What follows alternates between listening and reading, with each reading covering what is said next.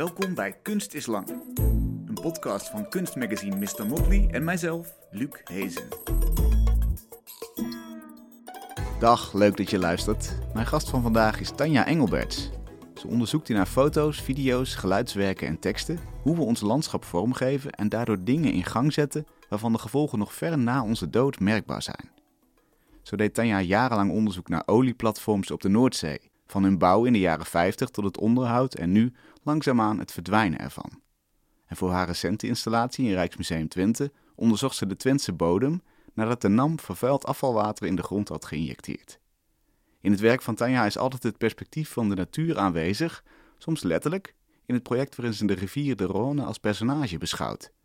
Tanja maakte vanuit het perspectief van de rivier foto's, die zijn gelazerkut in hout en vervolgens met klei van de Rhône zelf tot keramieke afbeeldingen zijn verwerkt. En in Rijksmuseum Twente zien we een videocamera langs een meterslange aardlaag glijden die door een grondboor omhoog is gehaald, als een geologische herinnering aan alles waarmee de aarde duizenden jaren te maken heeft gehad. En daarmee zijn we bij een overkoepelende vraag in Tanja's werk, namelijk hoe kun je landschappen documenteren die niet langer zichtbaar zijn? Welkom Tanja, leuk dat je er bent. Dankjewel, dankjewel voor de mooie introductie. Graag gedaan. Je boek Forgotten Seas is nog niet zo lang geleden verschenen met prachtige afbeeldingen van boorplatforms op de Noordzee. Lezen reisverhalen, anekdotes. Hoe is je fascinatie voor die boorplatforms begonnen? Um, ja, een beetje basaal eigenlijk. Ik woonde in Den Haag en ik hou echt van de zee. En um, ik zag altijd aan de horizon daar van die kleine stipjes. Toen was ik wel benieuwd wat het was. En nee, ik had al wel een achtergrond waarin ik veel nadacht over het landschap. En uh, op een gegeven moment had het uh, Financieel Dagblad een artikel over uh, leegstand op zee. En uh, toen dacht ik, ja, wat staat daar dan leeg? Kan er iets leeg staan op zee? Dus het was eigenlijk een hele simpele vraag. En daar bleek een enorm grote wereld zich te openen. En eh, daar heb ik me toen eigenlijk helemaal ingestort voor een aantal jaren. Dus eigenlijk het romantische beeld van de, de lampjes die je s'nachts ziet? Of was het overdag?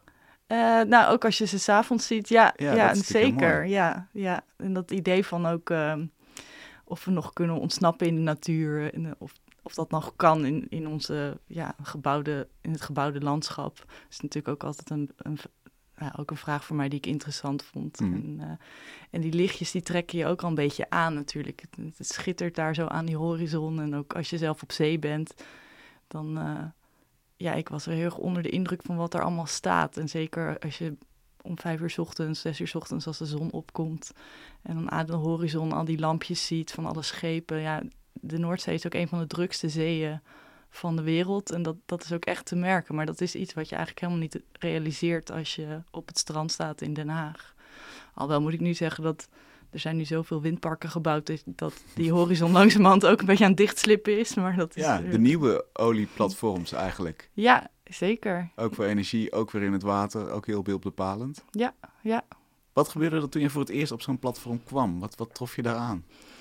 Um, ja, voor, het, het, duurde even. Het was een hele lange aanloop om, om daar te komen. Dus ik moest ook. Uh, uh, nou, ik moest ten eerste mensen vinden die me mee wilden nemen. En uh, daarna moest ik ook nog offshore cursussen doen, zodat ik op een platform mocht zijn. Dus echt zo'n health and safety cursus van drie dagen met Oh.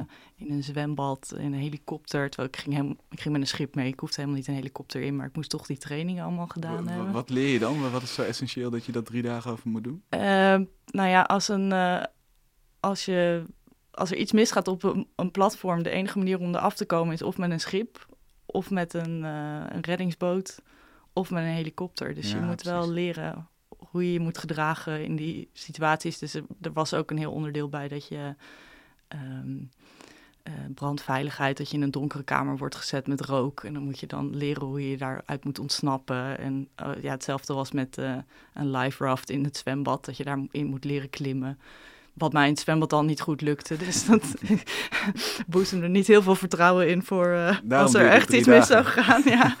En, en dan de helikopter was dan uh, echt letterlijk een soort helikopterframe waar je in, in wordt gezet. En dan leer je beademingsapparatuur te gebruiken. En dan word je ondergedompeld. En dan moet je een raam leren openduwen. En dat ding gaat nog een keer over de kop om je te desoriënteren. Dus Oh, ja. best wel spectaculair, maar ja, tegelijkertijd ook wel heel erg van wow, waar ben ik aan begonnen? Van als dit de risico's kunnen zijn.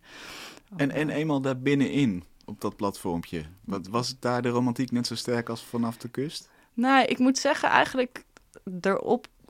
Uh, de eerste, eerste, je hebt verschillende soorten platformen. Misschien moet ik dat uitleggen. Je hebt hele grote waar echt honderden mensen kunnen wonen. Maar je hebt ook, uh, en dat is vooral in Nederland, dat heet de kleine satellietplatformpjes. En dat, daar zit niet eens slaapaccommodatie op. Dat is gewoon een plek waar mensen gewoon even op een dag komen om te kijken of alles goed gaat en iets, iets repareren als het nodig is.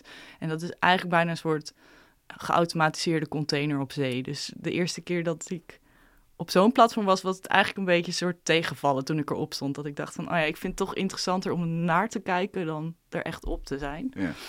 Uh, en visueel zijn ze wel heel interessant ook om te zien, esthetisch. Je hebt wel heel erg, ik denk ook de eerste, om terug te komen op je eerste vraag van toen ik er één zag en voor het eerst met een schip daarop afvaarde, toen was ik wel heel erg onder de indruk. Dat je echt denkt van, wauw, dat, bij mensen dit hebben kunnen bedenken. En dat dat dan hier zo staat op van die kleine beentjes. Het ziet er allemaal heel fragiel uit. Ja, precies. Dat wou ik net zeggen. Eh, gewoon een structuur toch eigenlijk? Een zo stevig mogelijke structuur, maar niet zeg maar winddoorlatend, zodat hij niet om, om kan Precies, ja. En het ziet er toch heel fragiel uit. Dus ik was er ook wel heel erg van onder indruk. Maar ja, dat, tegelijkertijd schaam je ook een beetje voor, want je weet niet natuurlijk wat fossiele brandstoffen hebben gedaan voor de planeet. En, en uh, moeten we daarmee doorgaan? Er zitten natuurlijk heel veel vragen achter. Dus het, ja, dat gevoel dat is ook een beetje van... mag ik dit nou nog wel tof vinden of mooi? En, uh, ja, je zit op de hotspot van vervuiling zo'n beetje. Ja, precies. Uh, ja, een soort de ground zero van waar het allemaal begint. Dus ja, nee, maar ik, het, het, het, was wel heel interessant om, om dat echt helemaal mee te maken. En ook met de mensen die daar werken, die er zelf totaal niet van onder de indruk zijn. Dat je dan vraagt van hoe is het om op zee te werken? En dat ze gewoon zeggen, ja, het is gewoon werk, weet je. Ja. Het is leuk, ik zie dieren af en toe. Weinig en, file. ja, precies. Is het dan zo dat je uh, op een speciale manier die boel bent gaan fotograferen en filmen? Dus als je denkt, als je bewust bent van dit zou wel eens een ground zero van vervuiling kunnen zijn de beeldtaal die we eigenlijk kennen bij dat soort platforms is ofwel reclame van bedrijven die zeggen: kijk eens wat we technisch kunnen. Ofwel uh, ja, de romantiek van op zee zijn, denk ik eigenlijk. Hè? Dus, dus de, de, de, scheepvaartsromantiek. Ja, ik denk in eerste instantie was het ook een soort documenteren, documenteren wat er is. Ik, ik, het begon natuurlijk ook met wat is die leegstand, maar wat houdt die leegstand nou eigenlijk in? Want het betekende ook dat heel veel gas- en olievelden, vooral in de zuidelijke sector van de Noordzee, dat is het Nederlands gedeelte, het gas is gewoon op. Dus in, eerste instantie waren, die reizen ook heel erg een soort sec gefotografeerde platforms op zee van dit is het, hier staat het. En ik had toen ook een serie gemaakt die heette 500 meter ver. En dat was eigenlijk... Uh, om elk platform zit een veiligheidscirkel van 500 meter. Daar mogen geen andere schepen in. En dat was dus eigenlijk ook altijd de natuurlijke afstand die zo'n schip, schip houdt. Dus ik had elke keer de perfecte afstand tot zo'n platform. Dus ik heb zo'n hele serie gemaakt dat je allemaal verschillende platforms van die 500 meter zag. Uh, een beetje soort beggerachtige beelden. En uh, um, ja, dat werd bijna een soort index van wat is er op, op zee. Maar ja, ik heb ook heel veel meer documentaire-achtige foto's gemaakt van de mensen die er werken. En heel lang heb ik eigenlijk niks met die foto's gedaan, maar die hebben dus nu uiteindelijk een plek gevonden in het boek. Ja, er was dus een onderliggende vraag van wat gaat er gebeuren met die plekken als, uh, als zo'n put opeens klaar is met produceren. Wat hou je dan nog over? En ja, voor mij vraagt dan ook wat documenteer je daar dan van? Zijn het die plekken zelf? In inderdaad de video-installatie Future Maps for Hollow Places op de Rijksacademie Open was die te zien zien we droombeelden van waar, de, waar ze niet meer staan eigenlijk. Hè? Je zei net, hoe leg je vast ja, wat er dan niet meer is? Het was een beetje een speculatief uh, werk waarin ik uh, een drone filmde met, met een, op zee die met een soort zoeklicht aan het aftasten is van waar zijn die putten dan of wat is er dan nog. En daarnaast had ik een dia-projectie met 80 slides. En elke dia had de naam van een platform. Maar Shell heeft heel lang de traditie gehad dat dat vogelnamen waren. Dus in eerste instantie, als je die woorden ziet, dan denk je eerst van, hè, vogels, gaat dit nou? Of in ieder geval voor mij was dat spel van, kan het dan over die drone gaan of niet? Uh, bijvoorbeeld Brent Spar is een heel goed voorbeeld van een olieplatform wat heel veel in het nieuws is geweest. Dus die dia's in eerste instantie denk je, of in ieder geval hoop ik dat de kijker denkt van, hey, dat zijn vogels. Maar zodra je Brent Spar gaat zien en andere bekendere namen dat, dat, wat zijn dat dan? Wat betekenen die namen? En dat dan die link kan gelegd worden met die, met die plekken. En ehm, ja, tijdens, we hebben eigenlijk dat werk laten zien met een performance met Marcel Imtoorn. Hij is uh, muzikant en hij hebben samen een sound, ehm, ja, hoe noem je dat? Ik kom ik even niet. Soundscape. Ja, we hebben ze, Marcel Imtoorn heeft, um, hebben samen een soundscape gemaakt over de Noordzee. En dat was met geluiden die ik zelf op schepen had opgenomen en ook op platforms. Maar ook de BBC Archives heeft echt een super mooi archief met geluiden uit de jaren 70 van een werkend platform. En uh, daar hebben we eigenlijk een soort verhaal mee geprobeerd te maken van iemand die voor het eerst arriveert op zo'n platform. En de geluiden die daarmee gepaard gaan. En dat je helemaal mee wordt genomen op zo'n tocht. En dat eindigt ook met de destructie van de platforms. En dat, dat was een kwartier, twintig minuten lang. En uh, we hebben het nu op, hij heeft het dan een paar keer geperformd dan in combinatie met de installatie. En uh, ja, dat was wel heel bijzonder. Ook op het Rijksmuseum, omdat, uh, Rijksacademie, omdat we het daar hebben gedaan in een ruimte die het schip heette. En ja, dat voelde gewoon... Prachtige? Ja, het dak. Het, leek ineens, er kwamen heel veel dingen heel mooi bij elkaar. Wat voor verhaal vertellen die boorplatforms eigenlijk? De hele, het hele ontstaan en de, en de geschiedenis en nu dus het, ja, de afbraak ervan eigenlijk. Wat, waar staan ze voor wat jou betreft? Um, ik denk, ze staan voor een tijd van technologisch optimisme wat er was echt het gevoel van we hebben de natuur overwonnen. dit gas, uh, de olie die we hebben gevonden, gaat onze welvaartsstaat financieren, wat het ook heeft gedaan. Ja. Uh, het is een hele bijzondere industrie, want ja, het is toch heel mannelijk. De, mensen die daar begonnen zijn over het algemeen hele jonge mannen geweest. Die helemaal zijn meegegroeid met die industrie. Dus heel veel mensen die ik heb gesproken, die zijn echt uh, ja, begonnen als rouse bout, wat echt de laagste functie is op een, op een platform. Dan mag je, moet je van alles doen, gewoon dingen schilderen en zo. En langzamerhand zijn die mensen hebben zich opgewerkt en sommigen zijn rig manager geworden. En ja, het is wel interessant dat, die, dat heel veel van die mannen nu ook met pensioen gaan op hetzelfde moment dat die platforms eigenlijk ook met pensioen gaan. Dus het is. en heel, ja, iemand zei het ook tegen mij van ja, we zitten in de fossiele brandstofindustrie. We weten dat het eindig is. Het is niet iets wat je eeuwig maar kan exploiteren. Dus hmm. dat, dat vond ik ook wel interessant eraan. En ik denk uh, dat ik altijd vrij open was ook naar die mensen. Niet meteen heel veroordelend van oh ja, fossiele brandstofindustrie, dit is fout. Maar meer gewoon, hey, vertel me eens, hoe zit dat? Hoe is het leven op zee? Hoe doe je dat? En, uh, uh, ja, daar hebben mensen heel open over kunnen vertellen. En dat was dus heel leuk aan ook weer te refereren aan het boek. Om daar wat daar staan anekdotes in van, die, van dingen die ik zelf heb meegemaakt, maar ook van verhalen die ik heb gehoord. En het gaat soms ook gewoon over de verveling van twee weken op zee zitten. En, en ja, wat is dat leven dan ja. als je twee weken op en twee weken afgaat? Het is een vrij documentair boek geworden, denk ik, hè? Ja. Uh, ja, het is eigenlijk, ik doe altijd heel veel research en um, meestal probeer ik dat als ik een kunstwerk maak wel een beetje los te laten. En dat het ook heel gaat over beeldend. En denk ook heel erg het gevoel van een plek of een plaats. Maar ja, dat research materiaal, dat had ik wel allemaal. En ik had bijvoorbeeld ook van uh, uh, grote operators zoals Shell en uh, Wintershall... had ik ook heel veel archiefbeelden gekregen van die tijd dat die platforms werden gebouwd.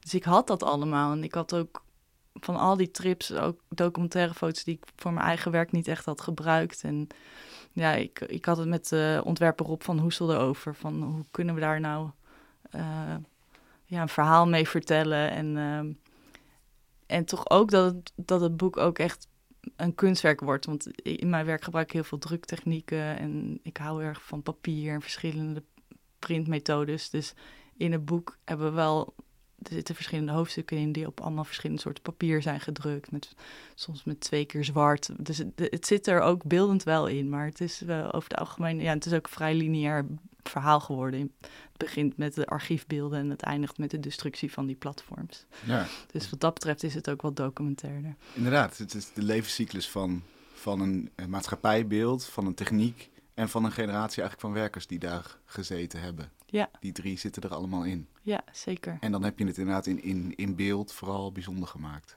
Ja, In de, in de, de drukwijze en de bindwijze. Ja, en er zit bijvoorbeeld ook een uh, hoofdstuk in dat heet Horizons. En dat laat gewoon eigenlijk die veelheid, die, zeg dat het kinderlijke interesse die ik in het begin had, dat zit bijvoorbeeld in dat hoofdstuk heel erg. Dat, je, dat er gewoon allemaal foto's zitten van platforms, dat die bijna worden afgescand. En dat je kan zien wat daar echt staat. En dat je ook even helemaal op kan gaan in, in die stalen constructies. En, en dat het daar zo fragiel op het water staat. Maar ja, dan is er vervolgens dus ook een hoofdstuk waar je dan mensen daarin ziet werken en, en de andere realiteit ziet. Ja. ja.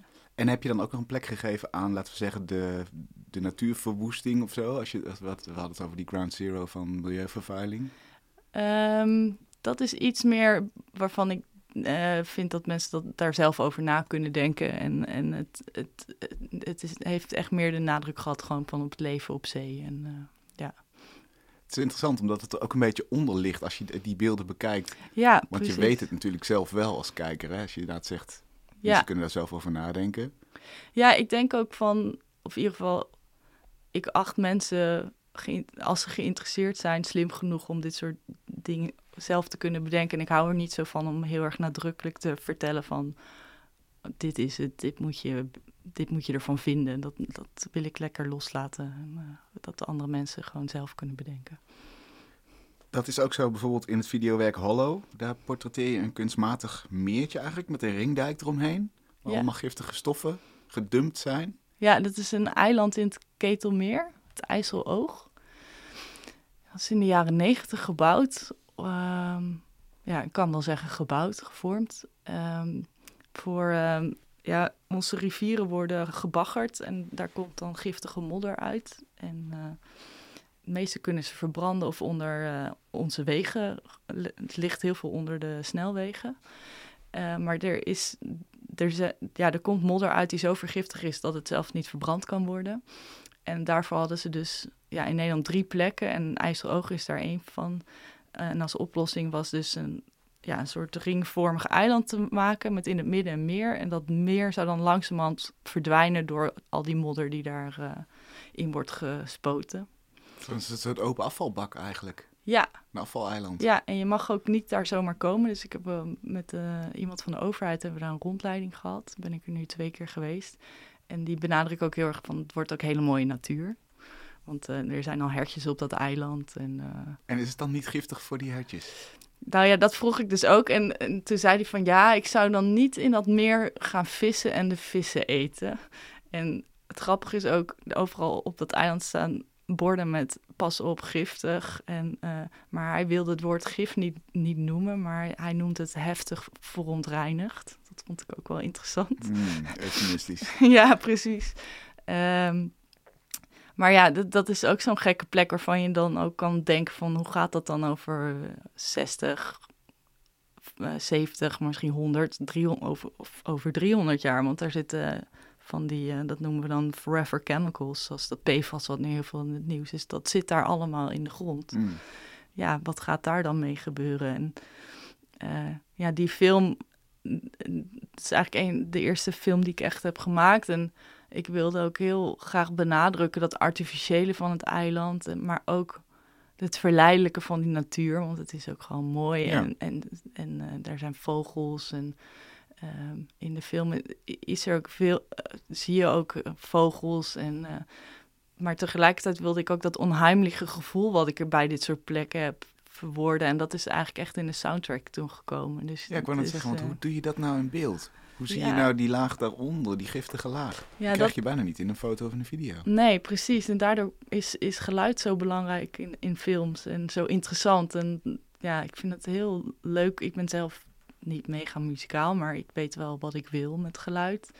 Dus het is ook heel interessant om daar dan met iemand over te praten die dan en dan vervolgens samen zo'n soundtrack eigenlijk op te bouwen. En, uh, om, om dat gevoel echt aan de kijker door te geven. En het is zo sturend geluid en zo interessant. Het is echt, uh, ja, dat vind ik denk ik ook een van de leukste dingen aan films maken. Van, het filmen doe ik lekker alleen en uh, uh, ga ik naar plekken toe, maar terug in de studio heb ik dan de ruimte om na te denken van, ja, wat, wat was nou eigenlijk het gevoel van die plek en mm. hoe kunnen we dat, hoe kan ik dat overdragen? En, Ja, en Zit, ook, zit daar ook het antwoord op de vraag, die overkoepelende vraag van hoe, hoe documenteer je landschappen die niet meer zichtbaar zijn? Dus, dus met geluid of met andere eh, Ja, ik- subtiele invloeden? ik denk het, ja, er zijn heel veel verschillende manieren om het te doen. En ja, elk project is anders en elke keer gebruik je andere handvaten. En eh, bijvoorbeeld voor het project over de, de Ronne, Dead River, daar heb ik dan weer keramiek gemaakt waar je letterlijk met je handen in in de klei zat van die rivier. Dus ja, soms is het ook door materialiteit toe te voegen, krijg je ook weer meer gevoel voor een plek. Of, of soms is het ook gewoon ergens heel, heel veel, heel lang zijn. Dat is bijvoorbeeld bij een andere film, Decom, daar, daar ben ik gewoon heel veel geweest. Ja, er zijn, elke, elk project heeft denk ik een beetje zo zijn eigen ingangen. En eh, ja, misschien is het soms ook arbitrair. Heb ik gewoon zin om iets te gaan maken, weet je. Dat- dat- daar moet ruimte voor zijn, denk ik. Ja, daarom ben je kunstenaar, Ja, toch? Je kunt je eigen fascinaties volgen. Ja, Hoe zit het met die Rhône? Die is, die is doodverklaard op een gegeven moment. ja Wanneer en waarom? in de jaren 50. ehm, ja, ik vond het een hele heftige uitspraak. Ik vond het in een boek over de Rhône. En ehm, eh, de Rhône was een hele temperamentvolle rivier. Dus zij overstroomde heel vaak. En na een hele grote overstroming zijn ze echt begonnen met eh, heel goed in te dammen. Zodat die overstromingen niet meer zouden gebeuren. En de Rhône is erg lang en stroomt heel snel. Ehm, en is voor Frankrijk eigenlijk heel erg belangrijk voor energieproductie. Eh, er zijn zeven kerncentrales. Even uit mijn hoofd, weet, ik weet nu even het aantal niet helemaal zeker. Ehm, er, is een, eh, er zijn heel veel hydrodammen die energie opwekken. Dus voor energieproductie is het een hele belangrijke rivier. En ehm, ja, daardoor raakte ik ook helemaal gefascineerd. En toen las ik dus dat die ingenieurs zagen de, zeg maar, de vrijstromende rivier, die, ehm, die verklaarden ze dood, want die, die deed niks voor hun. Dus alle nieuwe kanalen die waren gebouwd voor de hydrodammen en eh, eh, dat zagen zij als de levende ronde, want daar konden ze iets uithalen. Mm. En ja, het was heel interessant. Ze noemen dat ook echt dat die rivier een eh, technologisch object was geworden. En dat idee, ja, voor mij, ik, kan, ik had die term nog nooit gehoord. En toen dacht ik van, oh ja, dit is eigenlijk waar ik in, in geïnteresseerd ben. Die, die, die technologie van het landschap. En dat kan je natuurlijk op heel veel van mijn projecten eigenlijk projecteren. En ehm, ja, dat was heel bijzonder om dat ook in de ronde te zien. Want ik ben ook uiteindelijk echt naar de gletsjer gegaan. En de, eigenlijk vanaf en tot aan het einde van waar die weer uitkomt in de, in de Middellandse Zee. Om echt de hele, zo'n hele rivier te zien. Dat was wel eh, heel bijzonder aan dat project ook. En waarom vind je dat dan fascinerend? Want je zou ook kunnen zeggen, dat is gewoon best wel eh, beperkt. Een beperkte blik op zo'n rivier. Die rivier die is er, die is er, die is er geweest voordat mensen techniek konden uitvinden. En dan gaan we nu zeggen, ja, maar hij bestaat alleen maar bij de gratie van als wij er iets aan hebben. Ja, dat vind ik dus Die fascinerend. Ja, die frictie. En, eh, en het is niet helemaal waar dat, dat die rivier, die, die is al heel lang belangrijk geweest. Het heeft mensen vervoerd, eh, waterratten. ehm, eh, de Romeinen in Arles hebben al, al, al 2000 jaar geleden die rivier voor van alles en nog wat gebruikt. Dus het is niet... ja, zo'n rivier is altijd, ze zijn altijd soort van nuttig. Maar Hmm. ja, wat wij ermee hebben gedaan is toch wel een soort next level. Dat vind ik dan heel interessant, ja. En is hij ook echt dood wat jou betreft? Nee, nee. Nee, ik denk ook in de film die we hebben gemaakt, die heet We Exhale. En daar, daar vroeg, vroeg ik me samen met eh, Liz Harris af van... Als, een, als de rivier dan een wezen is, van hoe zou die dan klinken? En, eh, en ik denk dat, dat, dat die juist heel levend is. En, en, maar ook wel een wezen waar we heel voorzichtig voor moeten zijn. Want zoals ik al zei, ik was in Zwitserland. Nou, de gletsjer waar de Ronne ontspringt is helemaal ingepakt met stof, omdat die te snel smelt. Uh, als je langzamerhand de rivier afgaat, dan kom je bij Lyon. Daar heb je, dat heet Chemical Valley. Dat is het, uh, daar gebeurt heel veel van de vervuiling van de rivier. Als je nog verder langzaam naar beneden gaat, dan in daar heb je de Camargue. Er wordt heel veel landbouwvergif uh, in de water gegooid. Dus we maken die rivier ook weer tot een soort vijand van onszelf. Van iets wat eigenlijk heel erg, uh, ja, de natuurlijke even denken hoe ik dit wil formuleren. Ja, van een natuurlijke bron waar, waar het schoon is, eh, maken we het eigenlijk in, weer in een giftig wezen met, met al die chemicaliën. Dus ja, dat was ook met Liz waar we het over hebben gehad. Van ja, wat, wat kan dat geluid van zo'n rivier dan zijn? En ehm, dat was ook de uitdaging om dat te filmen. Van ja, als je dat, is het überhaupt mogelijk om dat menselijk perspectief los te laten? Hmm. En als je dat kan doen, wil je dat dan eigenlijk ook wel? Want ik wilde ook niet een film maken met alles alleen maar een soort van onder water. Want dat, ja, dat, dat geeft ook voor mij niet helemaal dat wezen weer. Dus het, het was ook een beetje een soort back and forth van hoe, hoe kan je zo'n wezen laten spreken en is het mogelijk? Dus uiteindelijk was het dan een film en ook weer een gedicht wat daarbij kwam, wat dan gekoppeld was aan de film. Dus, En Ja. heb je het gevoel omdat je dichter bij haar, denk ik, komt, de rivier? Of is het een, is het, is het ik een had het een, een, een we genoemd. We. Een we. We ja. exhale. Van Ja, we exhale. We ademen uit. Ja, en eh, ja, rivieren ademen CO2 uit. Daar kwam het eigenlijk vandaan. Ze ademen niet in, dus ze laten CO2 eh, ademen ze uit. En, en dat was ook de vraag aan Liz van hoe, hoe, wat is het geluid van die adem? En wat gebeurt er met die adem als hij langzaam vervuild wordt en Hmm. vergiftigd? En dat kun je dus wederom in klank het beste doen eigenlijk. Want de beelden die we zien zijn nog steeds heel mooi. Ja, ja ik denk dat, die, dat ik geïnteresseerd ben in die, ja, die juxtaposition van die twee. Ja.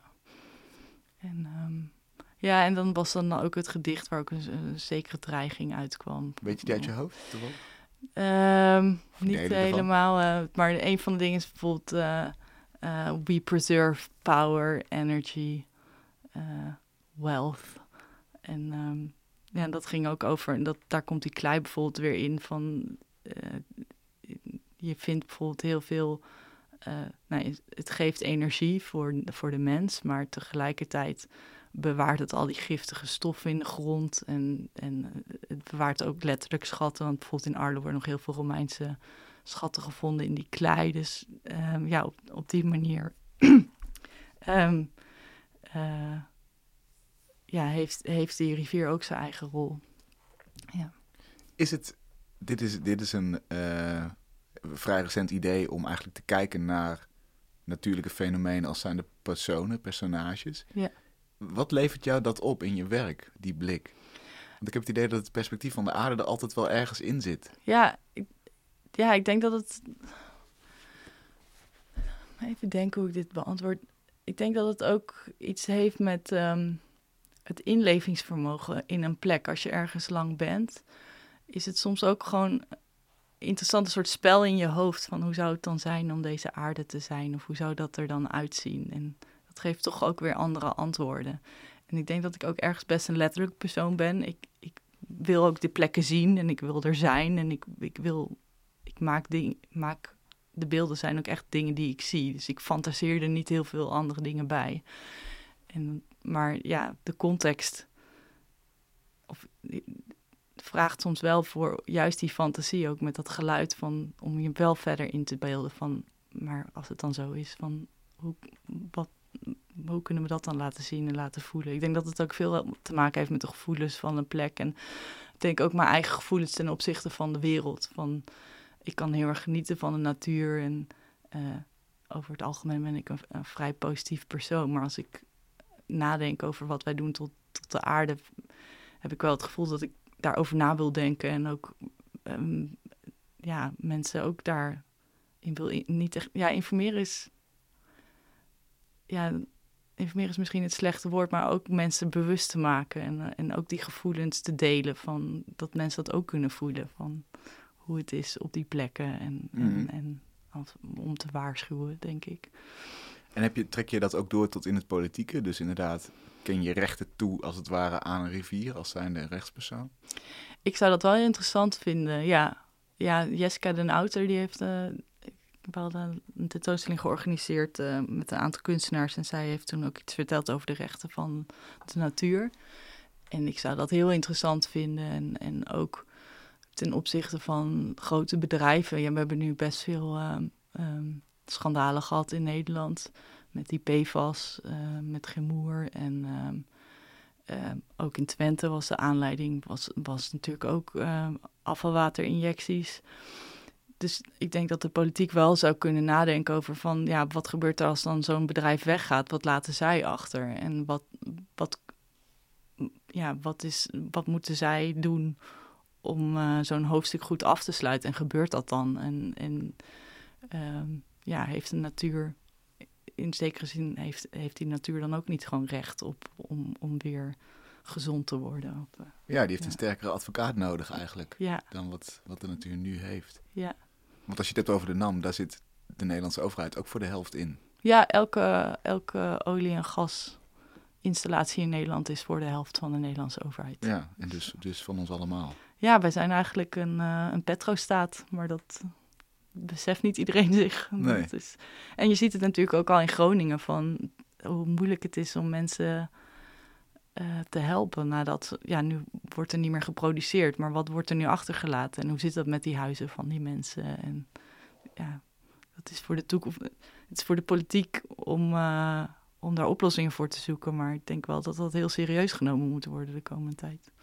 Aan dat soort schadelijke gevolgen, uh, raakt jouw werk daar ook nog aan? Um, of zeg jij weer eigenlijk dat, dat denk daar zelf over na? En... Ik heb liever dat de kijker daar zelf over na, nadenkt. En, en um, ik denk ook als, als, dat, als daar het werk alleen maar over zou gaan, dat, dat vind ik niet interessant om te maken. Het moet ook nog een soort vrijheid hebben en, en, en ook echt meer over die plekken gaan. En iets poëtischer, letterlijk in de zin van dat er poëzie te lezen is. Ja. Naast vaak de videoschermen. Ja. Ja, en in die poëzie heb ik soms het gevoel dat ik in het taalgebruik wat directer kan zijn. Um, en dat je soms, zoals, zoals zo'n wezen kan verwoorden. Of in het geval van Twente heb je dan een gedicht geschreven over de mijnbouw daar. En, waar, waar wat bijna een opsomming is van alle aardlagen die er zijn. En um, ja, dat geeft dan weer wat context aan wat abstractere beelden in zo'n installatie. Dus dat, dat is ook een beetje een spel wat ik zelf aan het onderzoeken ben van hoe ver kan ik dat doen. En um, ja, soms is het succesvol en soms wat minder, maar dat, dat is ook de uitdaging natuurlijk.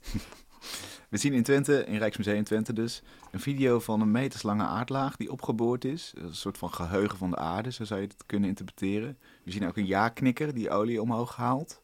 Uh, een video waarin een patroon van zand op een vloer wordt gelegd, als een soort mandala, een soort zandpatroon. Wat heb je daar in die installatie bijeen willen brengen?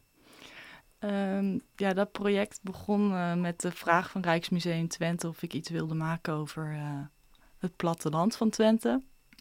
En ja, daar was ik eigenlijk meteen heel enthousiast over, ook omdat ik heb op de AKI in Enschede gestudeerd. ik heb familie uit, uit Oost-Nederland. Mijn grootvader heeft in Schonebeek, in het eerste olieveld van Nederland, heeft hij hele grote tanks geholpen gebouwd. Dus er was ook al een connectie met die olieindustrie in Nederland.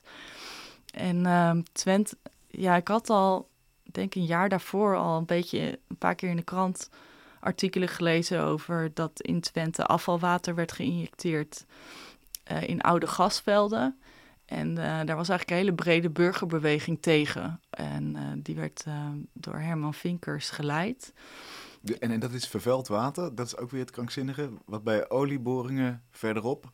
Ja, in Schonebeek, is, in Drenthe, ja. wordt al 70 jaar naar olie gepompt. Het is een van de grootste olievelden in Europa. En ja, om dat te doen, injecteer je eigenlijk hete stoom onder de grond. En die komt dan omhoog en die is vervuild. Die komt omhoog met de olie en dan scheid je dat en dan heb je vervuild water. En daar moeten ze iets mee. Dat kan je niet zomaar weggooien. En uh, ja, een van de technieken is het dan in een leeg gasveld terug te injecteren.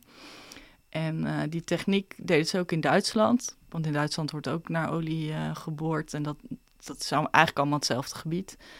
En toen was in Duitsland al duidelijk dat dat wel eens misging. En dat dat was gaan lekken. En dat het in het grondwater was gekomen. En toen zijn mensen in Twente eigenlijk een beetje gaan denken van... hé, hey, hoe zit dat bij ons eigenlijk? Nou, en toen bleek er toch wel een aantal dingen mis te zijn geweest die niet door de NAMBA genoemd. En eigenlijk is daar dus een hele grote burgerbeweging gekomen om dat, die afvalwaterinjecties te stoppen.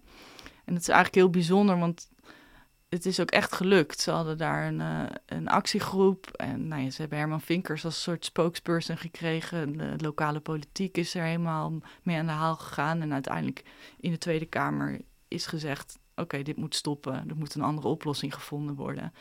En dat gebeurt natuurlijk niet heel vaak.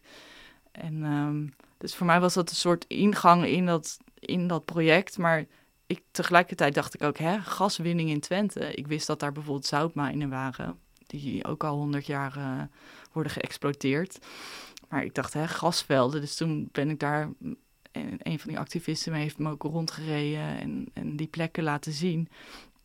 En um, ja, toen dacht ik van ja, hoe zit dat dan eigenlijk met die connecties tussen dat mijnveld in, in Schonebeek, waar, waar olie wordt gewonnen en, en, dan ook weer heel letterlijk naar die plekken gaan om, om te zien wat dat dan is. En uh, in Schonebeek heeft de NAM een soort uh, museumpje gebouwd. En dat is een, uh, in een oude boerderij. En daar werd ook um, gezandstrooid. Daar had ik nog nooit van gehoord.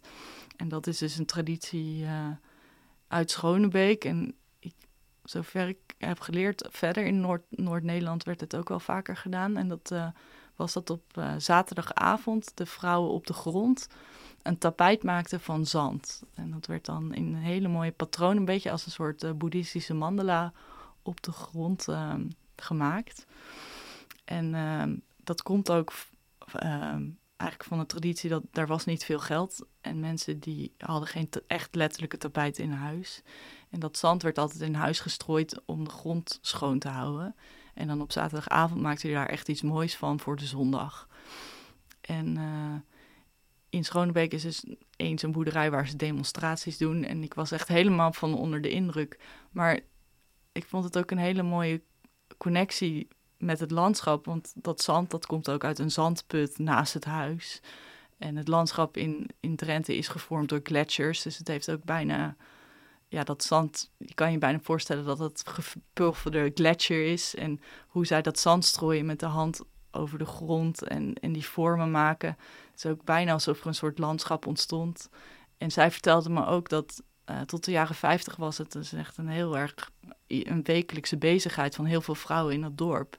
Maar met de komst van de NAM en de olievelden verdienen mensen veel meer geld en is die traditie langzamerhand gestopt. Dus daar is toen één vrouw geweest die daar echt een zaak van heeft gemaakt en heeft gezorgd dat kinderen dat op school weer leren en dat die traditie werd doorgegeven. waarom is het dan gestopt? Omdat er geld was? Ja, het zo, uh, de mensen kregen stofzuigers en uh, ja, ja, gewoon letterlijk uh, een soort gewoon praktische nut was er ook niet meer. En uh, dus ik wilde dat ook heel graag in die installatie hebben, omdat het dan eigenlijk de connectie met het huiselijke ook, de energie en het komt toch ook weer terug in het huiselijke. En um, ja, in die installatie is ook een ja-knikker die heel langzaam eigenlijk gewoon op een loop doorknikt. En ja, dat was voor mij ook een beetje een soort symbool dat het, is ook een proces wat in de achtergrond van ons leven gewoon doorgaat. Dat, die ja-knikkers staan er al 60 jaar. We denken daar niet over na. Überhaupt denk ik dat heel veel mensen niet eens beseffen dat er in Nederland olie wordt gewonnen.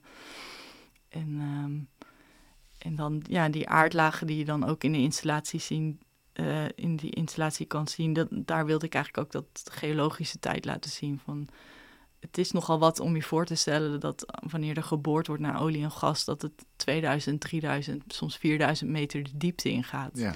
Dan kan je daar een voorstelling van maken en hoe kan je dat dan laten zien? En um, via geologen van de Universiteit Twente ben ik toen in contact gekomen met um, um, het kernboorhuis in Utrecht van de Universiteit. Nee, het is wel het is een Rijksoverheidinstelling. Uh, en uh, daar bewaren ze dus eigenlijk van elke boring in Nederland. Uh, je moet je voorstellen, gaat een boor de grond in en dan komt er uh, zand omhoog in het begin. En hoe verder je gaat, wordt dat gesteente. En daar zitten dan aardlagen in, er kan olie of er zit poreuze kalksteen in. En dat zijn de kernen die omhoog komen, dat zijn een soort cilinders van een meter lang en 10 centimeter breed, ronde, ronde cilinders. En um, die worden bewaard in Nederland. En die, dus van het veld waar ik, het gasveld in, in Twente, wat ik had onderzocht, dat heet de Lutte. Daar stonden 200, 300 dozen van een meter lang, met elke keer zo'n kern erin. En dat was zo bijzonder, want opeens zie je dan gesteente van drie me- drie me- 3000 meter diepte en van 3 miljoen jaar oud. Dat kan je gewoon vasthouden in je, en in je hand hebben. En dat vond ik zo'n krachtig beeld van hoe krankzinnig het eigenlijk ook weer is. Eigenlijk ook weer terugkomend op dat eh, gevoel van ontzag. Van hoe kunnen wij dit bedenken dat dit werkt? En eh, ehm, dus dat he- heeft ook zijn plek gevonden in de tentoonstelling. Ja, ontzag inderdaad voor die techniek en, en dat we dat allemaal kunnen. Maar wat mij betreft verbind je ook allerlei bewegingen in de tijd aan elkaar. Dus die geologische tijd. Ja. En ook hè, het, uitstrooien van zand, wat een heel tijdelijk cultureel fenomeen is. De ja-knikker, die een heel specifieke esthetiek heeft. Eigenlijk worden heel veel aan, aan de hand van de bodem, en misschien wel vanuit het perspectief van die bodem, worden heel veel verschillende tijdsmomenten aan elkaar ge- geknoopt. En ook de bewegingen daarin. Ja, Want Ze zijn allemaal in meer of mindere mate verglijdend, ze, ze vergaan. ja, ja een mooi verwoord inderdaad. Ja. Is dit nou een project waar je nog op door wilt gaan, waarmee je nog verder wil? Ja, dit is, eh, ik denk eigenlijk, nou ja, dat offshore project heeft zes, zeven jaar geduurd. En, en voor mij is dit eigenlijk het begin van zo'n groot project weer. Zo voelt het echt. eh, eh, het idee van dat soort vergeten velden, zo van, of, waarvan je eigenlijk niet weet dat je ze in, in je land hebt, dat, dat wil ik echt verder gaan onderzoeken. En ook wat breder trekken op Europees niveau. Want er zijn gewoon heel veel landen waar olie en gas geproduceerd worden waar we helemaal niks van weten. Bijvoorbeeld, ik kreeg laatst als voorbeeld in eh, Oostenrijk, in de velden waar de Riesling wordt eh, geteeld, de, de wijnvelden, daar, daar staan bijvoorbeeld heel veel ja-knikkers voor olie. En, ehm, en dat heeft ook een beetje gevoel van toch wel urgentie. Want als we echt in die energietransitie zitten, nou, hoe lang gaan die plekken nog bestaan? En hetzelfde geldt ook voor het Groninger gasveld. De, de, het is nu gestopt.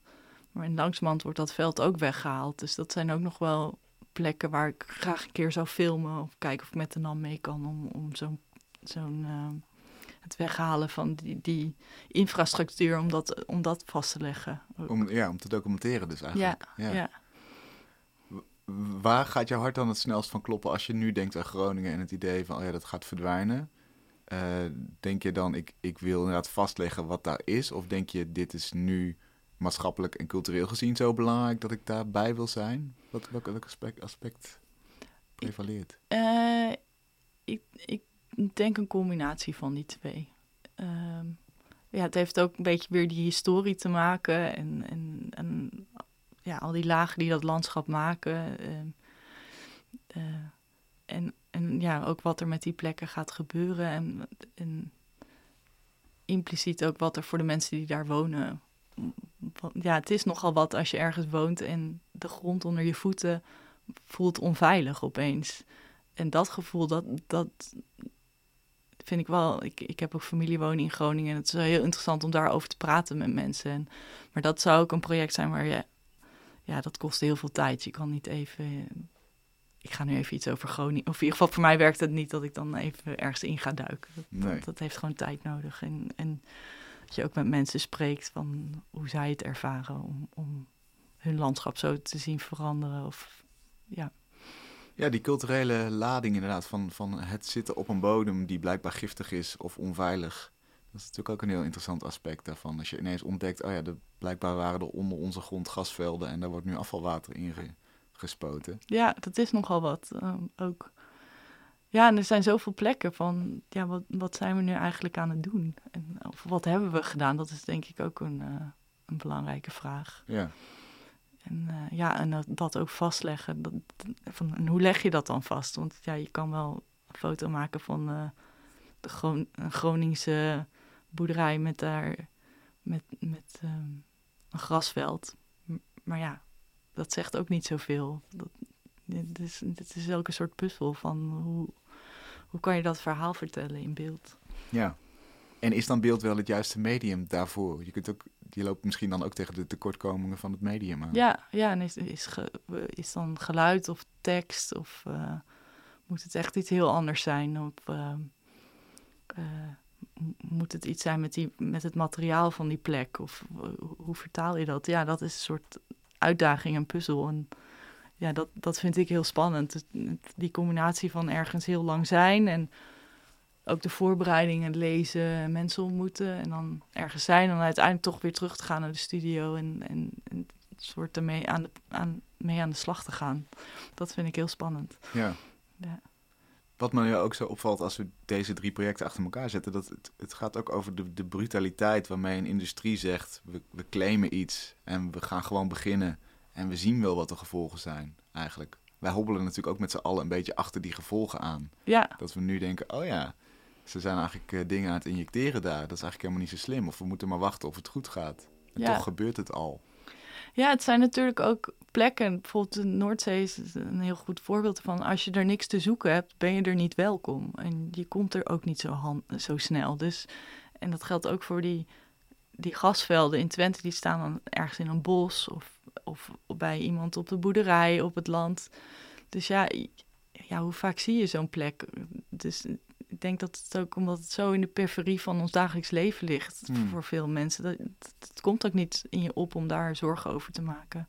Ja, daarom Ja. past hij ook zo goed, dat, werk in Rijksmuseum Twente, bij de tentoonstelling daar. De vraag is daar van wie is het platteland? Ja, Nou ja, dus deels van de industrie, als, als je maar brutaal genoeg bent om het te claimen. ja, En eh, als niemand er verder eh, om geeft of, of weinig mensen daar eh, er geen haan naar kraait, zou je kunnen zeggen. Terwijl er natuurlijk mensen wonen, dus voor hen is het heel belangrijk.